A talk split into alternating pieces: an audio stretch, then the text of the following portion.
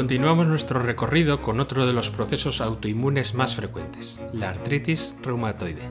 Nos adentramos en cómo se llega a establecer un proceso de este tipo, qué sentido tiene y comprenderás también todos los síntomas asociados, no solo de este proceso exclusivamente, sino de cualquier dolor musculoesquelético que se te presente. Pues al igual que en la tiroides, todo forma parte de un mismo programa biológico que dependiendo del momento del diagnóstico y la cantidad de recidivas o no que puedas tener, estarás frente a una inflamación articular llamada artritis, una degeneración llamada artrosis e incluso ante un proceso oncológico como es el osteosarcoma. Hoy nos centramos en la participación inmunitaria de este proceso, pero tendrás las líneas principales de cualquier proceso biológico que suceda en tus músculos o en tus huesos. Comenzamos.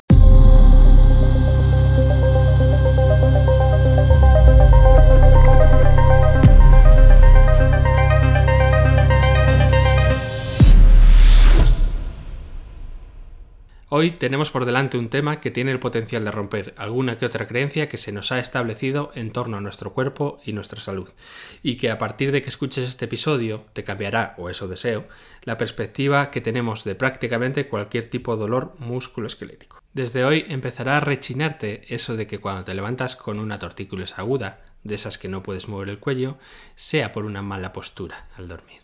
O eso de que cuando tienes un dolor en una articulación sin haberte dado un golpe, sea porque habrás hecho algún mal gesto sin darte cuenta seguro. Incluso, y esta creencia está más arraigada aún, que a un señorín de 80 años le duela la rodilla derecha, pues es por la edad. Para un segundo a pensarlo. Dolor en la rodilla derecha de un hombre mayor. Sin duda es la edad, ¿verdad? Bueno, pues ahora te pregunto, ¿y cuántos años tiene entonces la rodilla izquierda de ese mismo hombre que no le duele? ¿No pasan los años a la misma velocidad en una pierna que en otra? Bueno, si quieres saber la respuesta de por qué le pasa eso al pobre señorín, quédate hasta el final de este episodio. Mientras, te comento que al igual que hicimos en el caso de la mujer superwoman con la tiroiditis autoinmune, tendrás en los próximos días posteriores a la publicación de este episodio una infografía especialmente creada para que comprendas mejor todo lo que te voy a contar hoy, porque no nos entra todo en 30 minutos, la verdad. Con esa infografía conocerás a qué hace referencia cada una de las partes de nuestro cuerpo y el tipo de activación biológica que pone en marcha el programa para que cada vez que notes algún dolor musculoesquelético del que desconozcas entre comillas la causa, tengas una guía para detectar cuál es el origen real de tu síntoma. Accede a saludbiológica.com y encuentra este y otros muchos recursos formativos.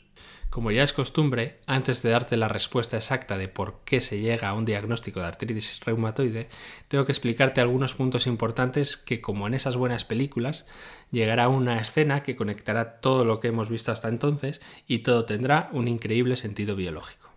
En esta ocasión he elegido este tipo de patología, además de porque es muy frecuente, porque me da pie a contarte datos importantes de otro tipo de tejido y otro comportamiento muy distinto al que hemos visto hasta ahora. Si recuerdas, todo lo que hablamos en cuanto a tejidos y órganos se refiere, procedían de esa hoja con nombre raro llamada endodermo. La tiroides y la mayor parte del tracto digestivo nacen de esas células iniciales y debido a eso tienen un comportamiento específico, que te lo recuerdo. Con el estrés simpático, esas células trabajan más, aumentan la función, mientras que en la fase de reparación, esas células se toman primero un descanso y después vuelven progresivamente a la actividad normal. Esa es la actuación que explica, por ejemplo, el hiper y el hipotiroidismo que te contaba en el episodio anterior. Pues bien, como ya te adelanté anteriormente, hay otras hojas embrionarias. El mesodermo, antiguo y nuevo, que es el que se dividía en dos, y el ectodermo, Siempre que hablamos de hueso, músculo, tendón, ligamentos, tejido conjuntivo en general o incluso vasos sanguíneos, estamos hablando de la parte que llamamos mesodermo nuevo. Y aquí todo funciona al revés de lo que has aprendido hasta el momento. Ya, siento que sea así, que te complique la vida, pero la verdad es que está muy bien diseñado todo el cuerpo y enseguida vas a entender el sentido que tiene. Antes de contarte cómo es un programa normal de cualquiera de estas partes de nuestro organismo, necesito que comprendas algo fundamental. Tal como te dije en el anterior episodio, cada órgano tiene una función biológica y es precisamente esa función biológica la que va a determinar cuándo, ante una situación conflictiva, tu cerebro dará la orden de activar un órgano u otro para solucionar o tratar de adaptarte a dicha situación. Lo veíamos con el ya famoso ejemplo del estómago y el jugo gástrico para conseguir digerir eso que no podíamos digerir. Bueno, pues ¿cuál crees que es la función de tus músculos y tus huesos? Bueno, creo que es bastante obvio que principalmente hay dos funciones. Una, sostén y estructura de nuestro cuerpo, y una segunda, que no por ello menos importante, la capacidad de movimiento. Y es precisamente la unión de ambas funciones la que va a mostrar el sentido biológico que tienen estas estructuras. Piensa dos segundos qué podría ser. La estructura nos permite mantenernos erguidos y colocarnos en la posición que deseemos, de pie, sentados, tumbados, con los brazos levantados, los brazos cruzados, lo que sea. Y el movimiento nos permite realizar acciones concretas, caminar, correr, agarrar objetos con las manos, levantar pesos, abrazar, empujar. Por tanto, si tenemos una estructura y una función sana, seremos capaces de hacer cualquier movimiento natural de nuestro cuerpo. Y es precisamente eso, el ser capaces o no, o dicho más específicamente, sentirnos aptos o no para hacer cualquier cosa, la que será el disparador que puede poner en marcha el programa biológico de cualquiera de nuestras estructuras osteomusculares. Pero no te quedes en la superficialidad, llévalo a una situación de supervivencia y entenderás la potencia que tiene esto. Mira, piensa en una gacela que tuvo que correr despavoridamente para escapar de la manada de leones que la perseguían. Si no fuera apta para correr, no te digo dónde acaba esa gacela, ¿verdad? Imagina por un momento que al escapar esa gacela se cae por un precipicio y se rompe un hueso de una de las patas. ¿Qué crees que pasará? Pues que todo su organismo se pone en alerta porque sin poder ni siquiera caminar es una presa fácil para cualquier depredador que pase por allí. Suerte que esta vez cayó en una zona algo alejada de los depredadores.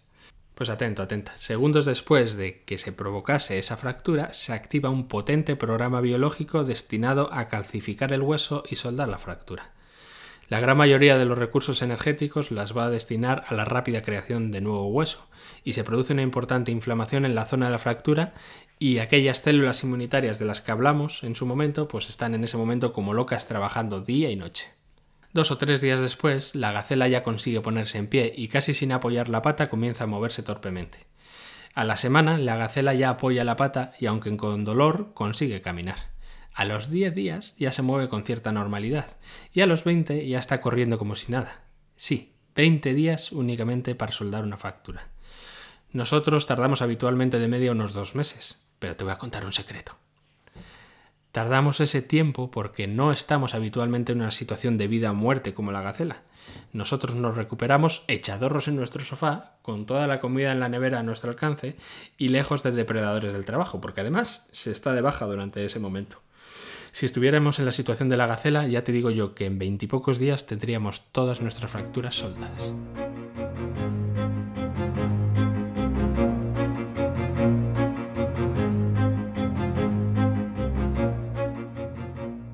En la historia que te acabo de contar de la gacela tenemos resumido el sentido biológico de todos esos programas de estructuras osteomusculares. Pero como los humanos somos algo más idiotas, bueno, digo algo más complejos que los animales, te lo acerco a una acción de tu vida cotidiana para que comprendas lo que ocurre cuando tienes dolores y alteraciones a ese nivel. Pues todo es parte del mismo programa, aunque el origen puede ser como siempre algo real o físico o también algo figurado. Tú, o mejor dicho, tu amigo o amiga, que a ti estas cosas nunca te pasan, por supuesto. Ese amigo tuyo que lleva todo el año sin dar un palo al agua, que no hace ejercicio ni aunque le paguen, que va a comprar el pan en concha aunque la tienda está a 100 metros de su casa y que piensa que las escaleras son máquinas de tortura medievales, pues ese amigo un día se da cuenta que tiene un poquito de panza. Y como llega el verano quiere ponerse un poco a tono. Pues lo de esforzarse no, pero eso de lucir palmito sí que quiere. De repente un día desempolva la ropa del decaldón que jamás estrenó y va al gimnasio. Comienza trotando la cinta y ya se siente Rocky Balboa. Y acto seguido se pone a levantar pesas, pero eso sí, solo de pectoral y de bíceps que el otro es muy cansado. Se da cuenta de que no puede ni con la pesa de un kilo y decide pues cambiar y hacer unas pocas flexiones y abdominales, pero no llega ni a las primeras diez. Pero como es el primer día, está motivado y se esfuerza a hacer más de lo que debería. Ya sabes lo que le va a pasar al día siguiente a tu amigo Piltrafilla, ¿verdad? Exacto, va a poner en marcha un programa biológico.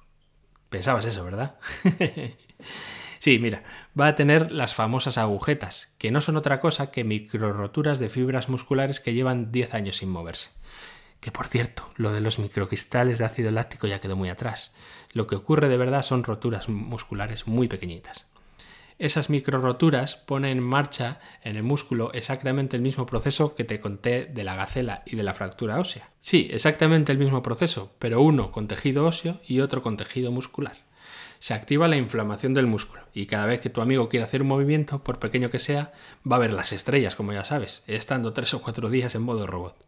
Esa inflamación hace lo mismo que ya te he explicado en otros contextos atrae células fagocíticas para eliminar las células dañadas y activa proteínas y enzimas que van a estimular la producción de nuevas fibras musculares.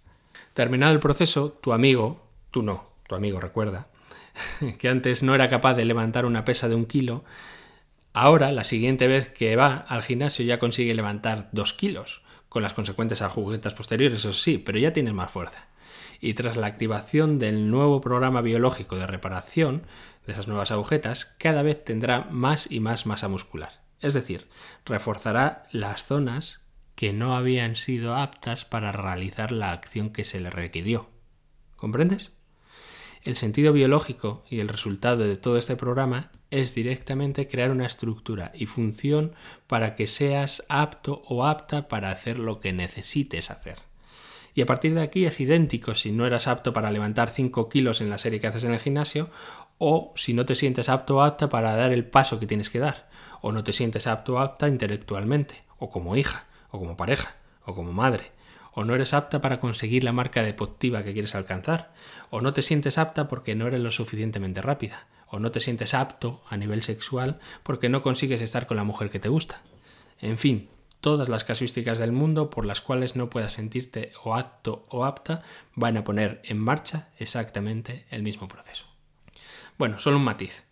Tanto en la gacela como en tu amigo podemos decir que el detonador fue puntual y podemos considerarlo como un traumatismo. La gacela es evidente, pero en tu amigo del gimnasio también tiene microtraumatismos cada vez que levanta pesas.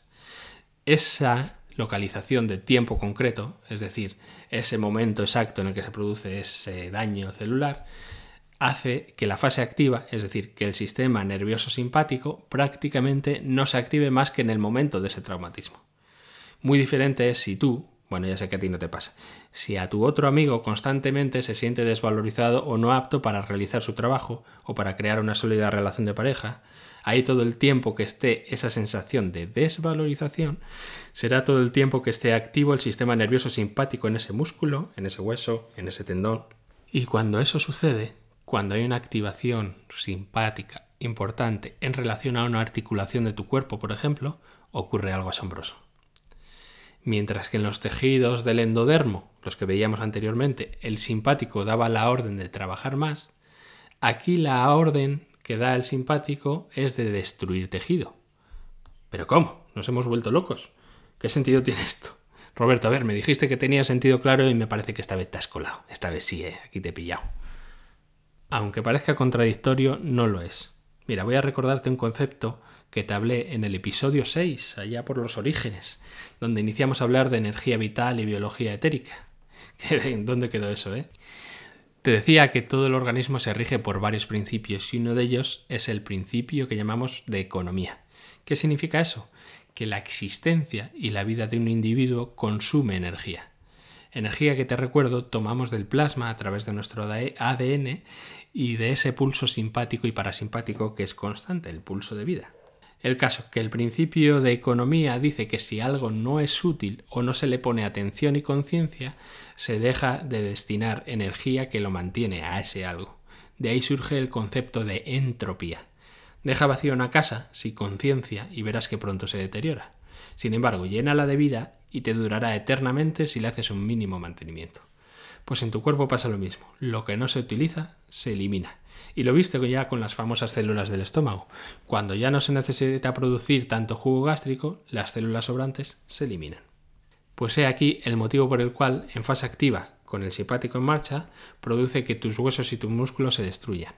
Porque el hecho de que no seas apto para hacer tal función, biológicamente equivale a que la zona del cuerpo relacionada con esa acción no es útil y por tanto se la deja de nutrir y eso pone en marcha una eliminación de células que dependiendo de la intensidad y de la activación puede ser algo superficial y casi imperceptible o puede producir una fuerte descalcificación, provocando, por ejemplo, una osteopenia, haciendo mucho más frágiles tus huesos.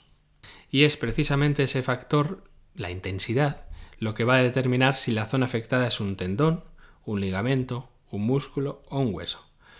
Con poca intensidad de activación, es decir, con poco tiempo o con poca intensidad del sentimiento de no ser apto o apta, la afectación va a ser más localizada en ligamentos, tendones y músculos. Pero si aumenta la intensidad o el tiempo, eso producirá una descalcificación ósea afectando a la estructura propia del hueso. Por tanto, en resumidas cuentas, el programa biológico a este nivel funciona de la siguiente manera. Ante una situación en la que percibes que no eres apto o apta para lo que sea o en relación a la función que sea, se activará el sistema nervioso simpático, de la misma forma que te he explicado en otros contextos. Pero esa orden simpática es entendida por las células de tus músculos, tendones, huesos, lo que sea, como una señal oxidativa muy importante que produce una progresiva pérdida de función y una pérdida de tejido. Sería como cuando en la empresa hay malos resultados y es necesario hacer recortes tanto de recursos como de personal. Apretarse el cinturón, vamos. Empiezan a cerrar departamentos y a reducir estructura de trabajadores porque la energía, es decir, el dinero, no da para todos los proyectos y hay que priorizar. Aquí los trabajadores no dejan de trabajar porque hayan tenido mucho estrés previo y necesiten descansar como pasaba antes. Aquí directamente no tienen trabajo por falta de clientes.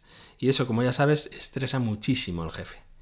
Es frecuente encontrar en esta fase, por ejemplo, síntomas de parálisis musculares o descalcificaciones importantes que no dan síntomas ni dan dolor. Esto es importante que lo tengas en cuenta. Aquí no hay síntomas ni hay dolor en esta fase.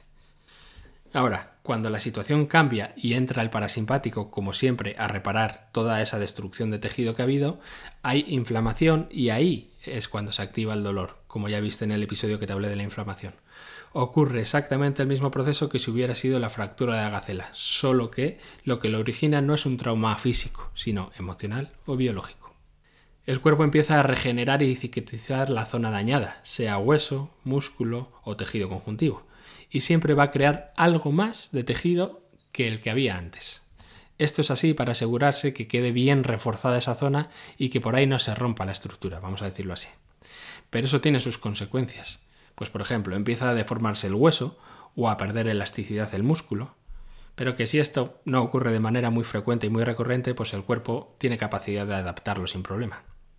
El caso, como te decía, es que los humanos somos muy idiot, digo muy complejos, y nos gusta repetir aquello que nos hace mal.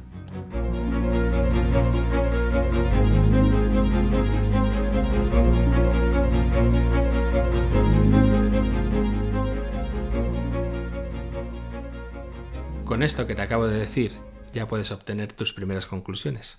Cuando te levantas con esa tortícolis que decíamos al inicio, eso es una fase de solución relacionada con los músculos y vértebras de tu cuello. Cuando se te inflama una articulación, fase de solución y reparación también. Y cuando tienes dolores más o menos recurrentes en la misma zona.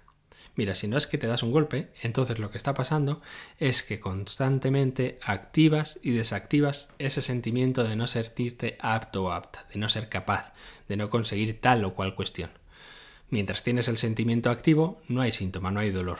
Pero cuando ya cambias, dejas de pensar en ello, te revalorizas o consigues lo que quieres, comienza la inflamación de la zona que notarás normalmente a partir de las dos horas aproximadamente como un dolor en esa zona. Si antes de que pase ese tiempo y de que se inflame lo suficiente como para notarlo, te vas a descansar, hasta el día siguiente no te enterarás y te habrás levantado con el cuello rígido sin darte cuenta de que esa conversación que tuviste con tu pareja la noche anterior te quitó un gran peso de encima muy importante. Peso que ¿dónde crees que lo cargabas? Pues en tus trapecios y en tu hombro, donde se cargan las cosas.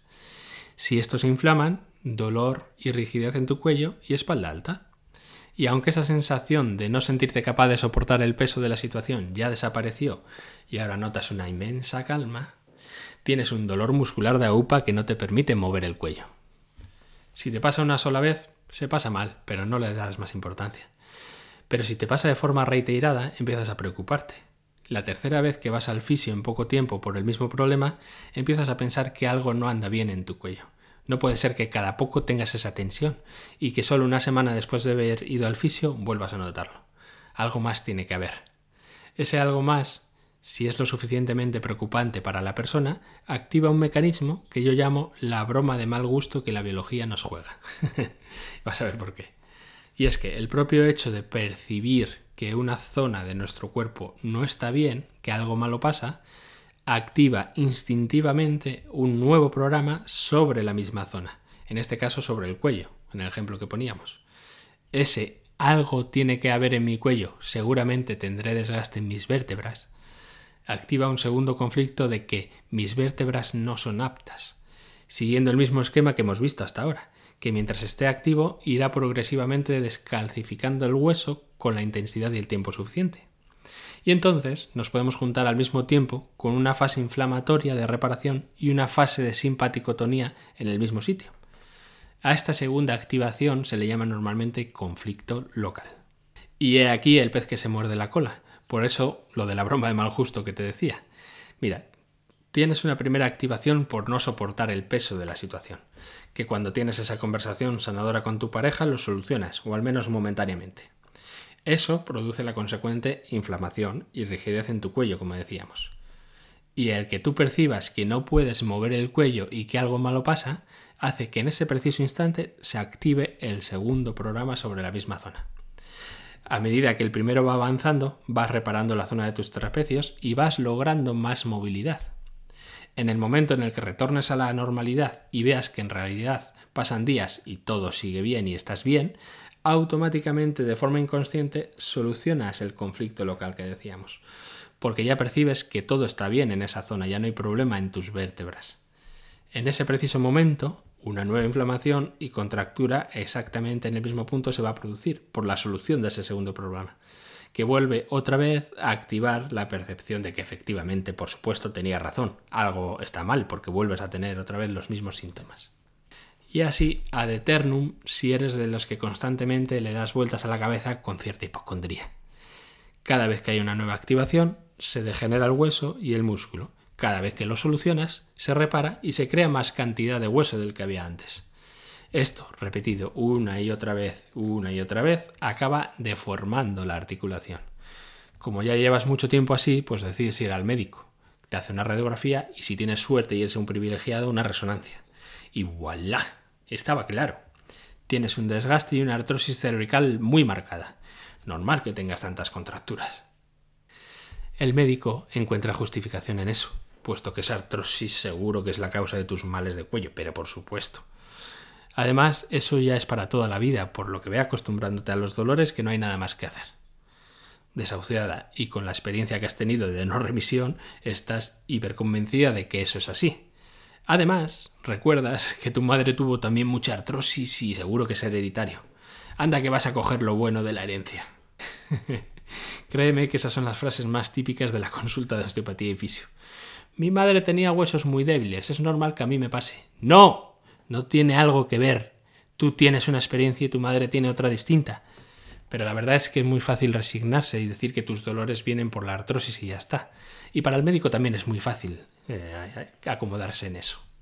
Y es que vivimos en una hipnosis constante, con mensajes metidos a fuego en nuestro inconsciente, como los que te acabo de dar. Si tienes artrosis vas a tener dolor toda la vida. Mentira. Si tienes desgaste es que tu cuerpo anda mal. No, si tienes desgaste o esa degeneración en las articulaciones es porque tu cuerpo ha hecho su trabajo.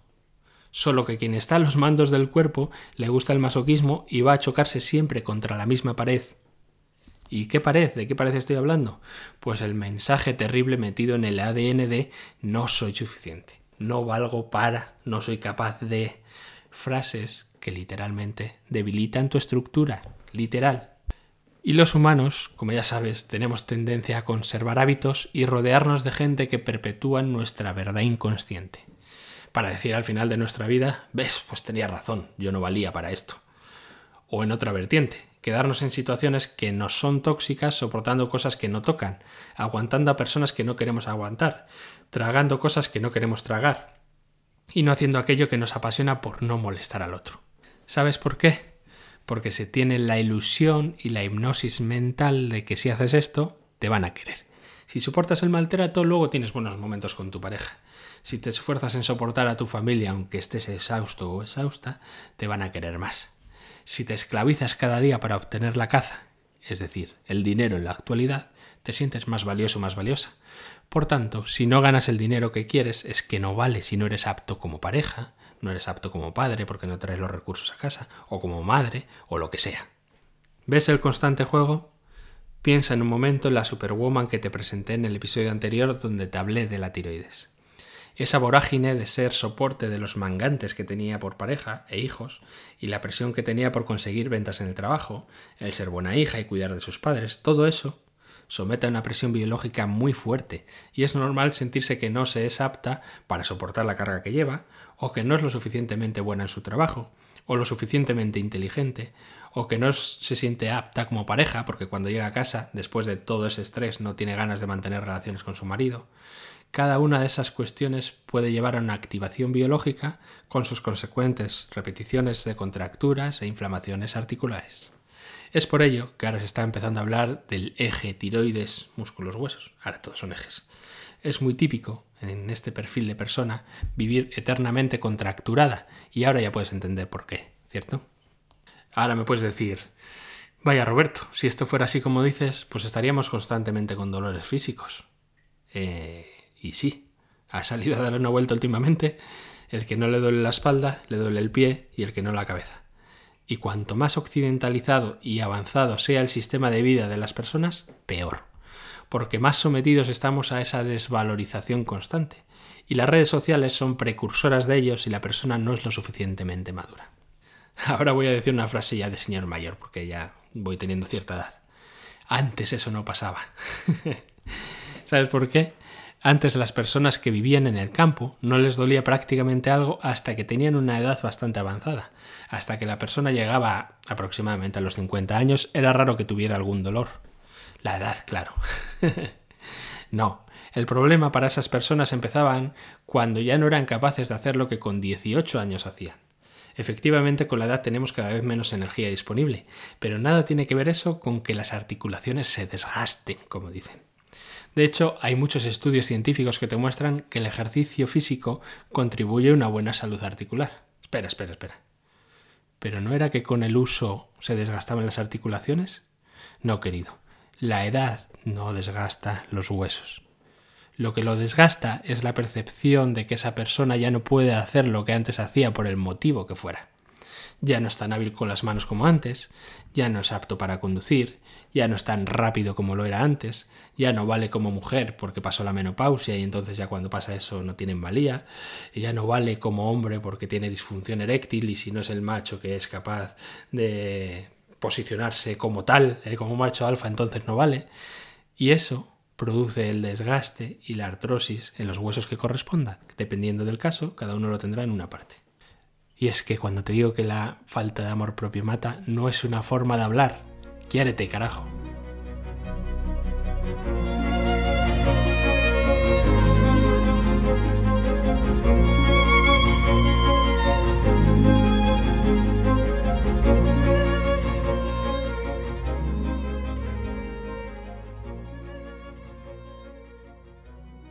Para terminar de comprender toda esta actividad biológica hay un dato más que tienes que conocer. ¿De qué depende que se afecte una zona de tu cuerpo u otra? ¿Por qué la degeneración ocurre en la cervical y no en otra parte en el caso que mencionábamos antes? Por lo mismo que te expliqué al inicio. Cada parte de tu cuerpo y de tu esqueleto cumple una función específica. Los tobillos te sostienen y mantienen el equilibrio. Si una situación activa en ti la sensación de que no eres apto para sostenerte a ti mismo o a ti misma, posiblemente se afecten las estructuras de tus tobillos. Sin embargo, si, no, si crees que no eres apto porque sientes que no tienes las riendas de tu vida o que no eres capaz de agarrar a algo o a alguien, de mantenerlo contigo, lo que se afectarán serán las estructuras de tus manos y las muñecas. Si quieres apartar a alguien pero no puedes, no puedes quitártelo de encima, como se suele decir, posiblemente afecte a tu hombro y específicamente en el gesto de apartar hacia atrás. Sin embargo, si no puedes abrazar a alguien que quieres, el movimiento afectado del hombro será hacia adelante en el gesto del abrazo, y así con cada parte de tu cuerpo. Y créeme, es hiper preciso. Esta información de las zonas de tu cuerpo y cada activación la tendrás disponible en saludbiológica.com, en la infografía que te comenté al inicio, que si no la has hecho ya sabes, regístrate en la web. Ahora bien, ¿qué diferencia hay entre una artritis, una artrosis y una artritis reumatoide? Mira, el término itis implica siempre inflamación, por lo que una artritis es la inflamación de la articulación. Esto ocurre en la primera parte de la fase de solución y reparación, como ya sabes. Una artrosis implica ya una degeneración de la articulación, por el término osis. Esto significa que ya ha habido varias recidivas del proceso y que en ese momento del diagnóstico o está en fase activa y no hay síntoma, o ahora ya no está con la situación que le generaba la correspondiente sensación de no ser apto o apta. Pero como sabes, la artrosis tiene sus brotes, como lo llaman. Esos brotes que llaman no es más que coger ese mismo proceso en la fase de solución y reparación, es decir, con la inflamación activa. Para que haya degeneración ha tenido que haber varias repeticiones antes, pero el brote en sí es la solución de la más reciente recidiva. ¿Y a qué llaman artritis reumatoide? Bueno, específicamente llaman artritis reumatoide a la inflamación repetida de la articulación, pero no tanto del hueso normalmente, sino del saco que la envuelve y la membrana superficial del hueso. Y aquí, como ya conoces, por lo que venimos hablando, es muy importante esto de la repetición. A nadie le diagnostican esto si no es que ha tenido muchos episodios inflamatorios. De hecho, por definición, esta artritis conlleva una inflamación crónica, que tú ya sabes lo que eso significa. ¿Qué significa? Que es un proceso de reparación que nunca termina, bien sea porque se activa nuevamente el programa antes de terminar esa reparación, o bien sea porque no se dan las condiciones y los recursos necesarios para que el tejido articular afectado pueda repararse. Recuerda en este punto lo que te conté de los colectores de riñón, que sin duda influencia en todo este proceso de artritis reumatoide. Total, que ahora viene lo que ya conoces, aunque con una pequeña variación, como verás. Esa activación y desactivación constante hace que se genere en la zona un popurrí de células inmunitarias, entre las que se encuentran los macrófagos y otras células fagocíticas para eliminar el tejido dañado. Pero en este caso, la orden de eliminación del tejido se da en fase activa, no una vez que se pasa el estrés. La orden de eliminación de esos tejidos van por varias vías, viajan por varias vías esos mensajes. La habitual son vías fisiológicas que van a activar unas células que se llaman osteoclastos, encargados de la destrucción del hueso o sus equivalentes a nivel muscular. Pero si hay muchas recidivas y mucha congestión y acumulación de células inmunitarias en la articulación, para poder ser más específicos, el organismo genera lo que se llaman factores reumáticos y los antipéptidos cíclicos citrulinados. ¿Qué significa eso, los anti-CCP? Bueno, pues no son otra cosa que otro tipo de proteínas específicas, otro tipo de anticuerpos que los que veíamos eh, en el episodio anterior, pero que estos son específicos para eliminar proteínas y células en concreto.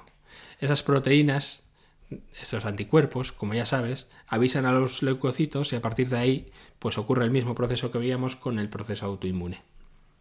Lo que ocurre en este caso es que no siempre son tan específicos esos factores, esos anticuerpos.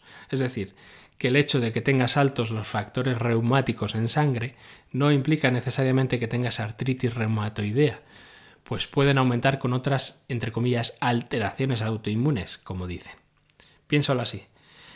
Esos anticuerpos, esas proteínas, son mensajes que sirven para eliminar proteínas y estas proteínas están presentes en mucha parte de nuestro tejido conjuntivo e incluso en la piel, es decir, están por todo nuestro cuerpo. Por tanto, no es tan, tan específica como lo que veíamos en la tiroides, que si la analítica te daban altos los anticuerpos anti-TPO, por ejemplo, que hablábamos, sabías que algo en la tiroides ya estaba pasando. Aquí, para que te diagnostiquen esa artritis reumatoidea, tiene que ir en conjunto esa acumulación de factor reumático con los síntomas de rigidez, inflamación y dolor recurrente en la o en las articulaciones. Ahora bien, aún no se conoce a nivel científico, porque ni siquiera se lo han planteado, lo que ocurre, pero está claro que existe una señalización específica para que los linfocitos vayan a una rodilla y no a la otra, o a las manos o a la articulación que sea.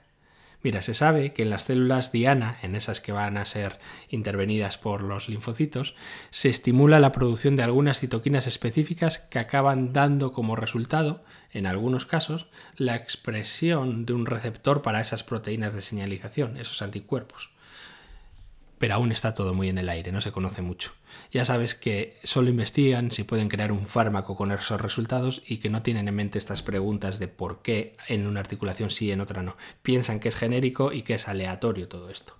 No obstante, está claro que hay mecanismos específicos para que sea la articulación de tu dedo índice de la mano izquierda y no otra articulación la que sea intervenida por los linfocitos. Y estoy seguro que pronto estos mecanismos serán descritos con más profundidad. Sea como fuere, todo comienza en el mismo sitio y sigue exactamente el mismo esquema. Mira. Todo inicia con la percepción de una situación que supone un conflicto biológico que en este caso es de desvalorización, generando un sentimiento de no ser apto o apta para puntos suspensivos, lo que sea. Si es un proceso lineal, tendrás una fase inflamatoria puntual y listo. Si hay recidivas, significa que es una situación que se te repite, o varias situaciones distintas que te muestran lo que tú ya sabes inconscientemente, por supuesto, que en realidad no eres válido o válida para tal cuestión. Si lo vives con intensidad, eso generará constantes activaciones y desactivaciones, que producirán que no termine nunca de repararse esa articulación. Más aún si te hinchas a tomar antiinflamatorios cada vez que te duele algo. Ese popurrí de células que se produce induce que se generen proteínas, anticuerpos, como decíamos, para eliminar de forma más específica el tejido en concreto. Y si tienes la mala idea de ir al médico en esos precisos momentos, tendrás un diagnóstico de artritis reumatoide, que como es crónico, pues es para toda la vida. Lo que va a incidir más en que haya hasta físicamente motivos para que creas que no eres válido, porque físicamente ya te lo está mostrando, abriendo la puerta a procesos más complejos, pero con exactamente la misma dinámica, como es la fibromialgia la osteoporosis y cualquier otra patología, sea del nombre que sea, que afecte a tus músculos y huesos. Todas funcionan exactamente igual. Después, el problema suele estar en las etiquetas que ponen a nivel médico, ya que la fibromialgia la vas a tener si te duele el hombro, la espalda y la rodilla de manera recurrente. Pero también puedes tener fibromialgia si no te duele nada de eso y lo que notas es dolor en las manos y en las piernas, cefaleas constantes y cansancio pero también tendrás fibromialgia si no te pasa nada de eso y tienes depresión y dolores articulares constantes. En fin, no te fíes de las etiquetas, fíate siempre del síntoma en concreto. Mira, si te duele la cervical, la rodilla y la cadera, es que tienes o has tenido activo un proceso en la cervical, un proceso distinto en la rodilla y un proceso en la cadera. ¿Que pueden provocarse por una misma situación? Sí, o por varias, pero esos tres procesos son independientes y distintos y cada uno tiene su motivo y su por qué se ha activado. Mira, te voy a poner un ejemplo para que veas cómo una misma situación puede provocar tres eh, focos activos.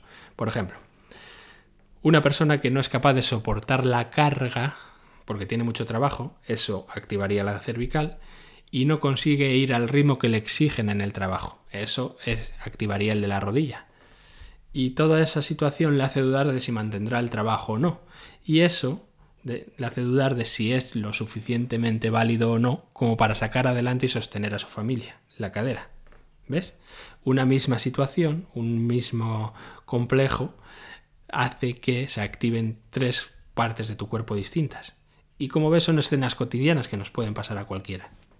Pero, ¿sabes qué tiene todo eso en común? una falta de valorización de uno mismo. Esa falta de valorización hace que constantemente se busque afuera esa valorización. Y finalmente eso hace que te fuerces a situaciones que en la mayoría de los casos no tienen sentido alguno. Manteniéndote en ese trabajo aunque sepas que no quieres estar allí. Manteniéndote con esa pareja aunque hace años que ya murió la relación, solo por el hecho de no estar solo o por el miedo a que nadie más te quiera creyendo constantemente que no eres válido o válida si no consigues todo lo que los otros consiguen, o creyéndote que no eres válida porque de pequeña tu papá te invalidaba todo lo que hacías y le creíste. Por ello, querido, querida, si eres de los que tiene dolores más o menos recurrentes, dale un momento al pause. Respira hondo y pregúntate de verdad, pregúntate de verdad, ¿en qué no me siento apto o apta y por qué? Ahí comienza un hermoso camino hacia tu interior.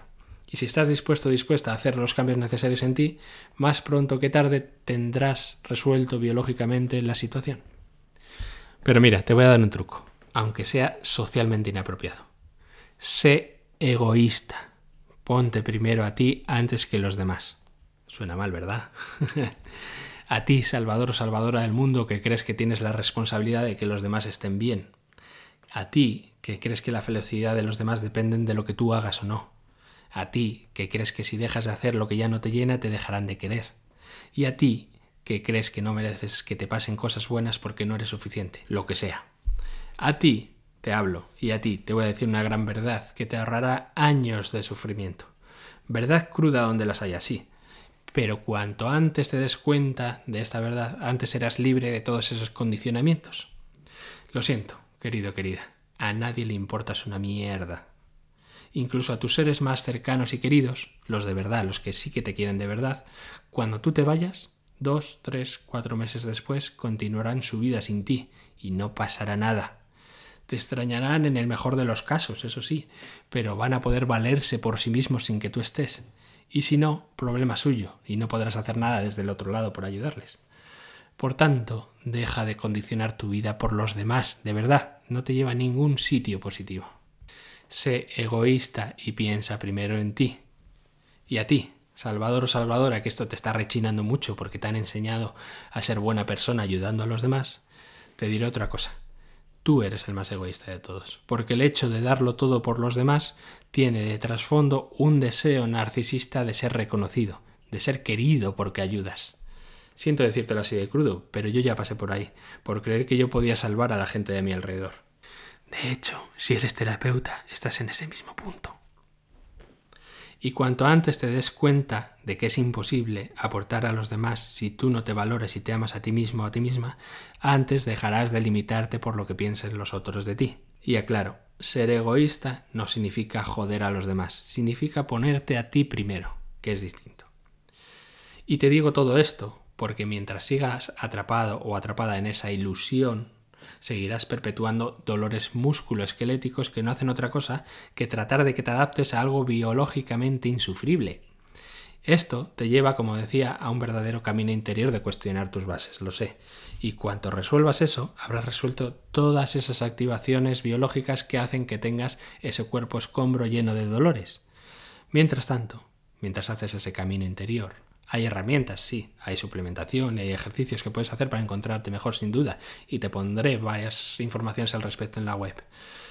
Pero sobre todo, con lo que te tienes que quedar de este episodio es que lo más sanador de todo es quererte y valorarte. Insisto, no es una metáfora. Nos sentimos en el próximo episodio.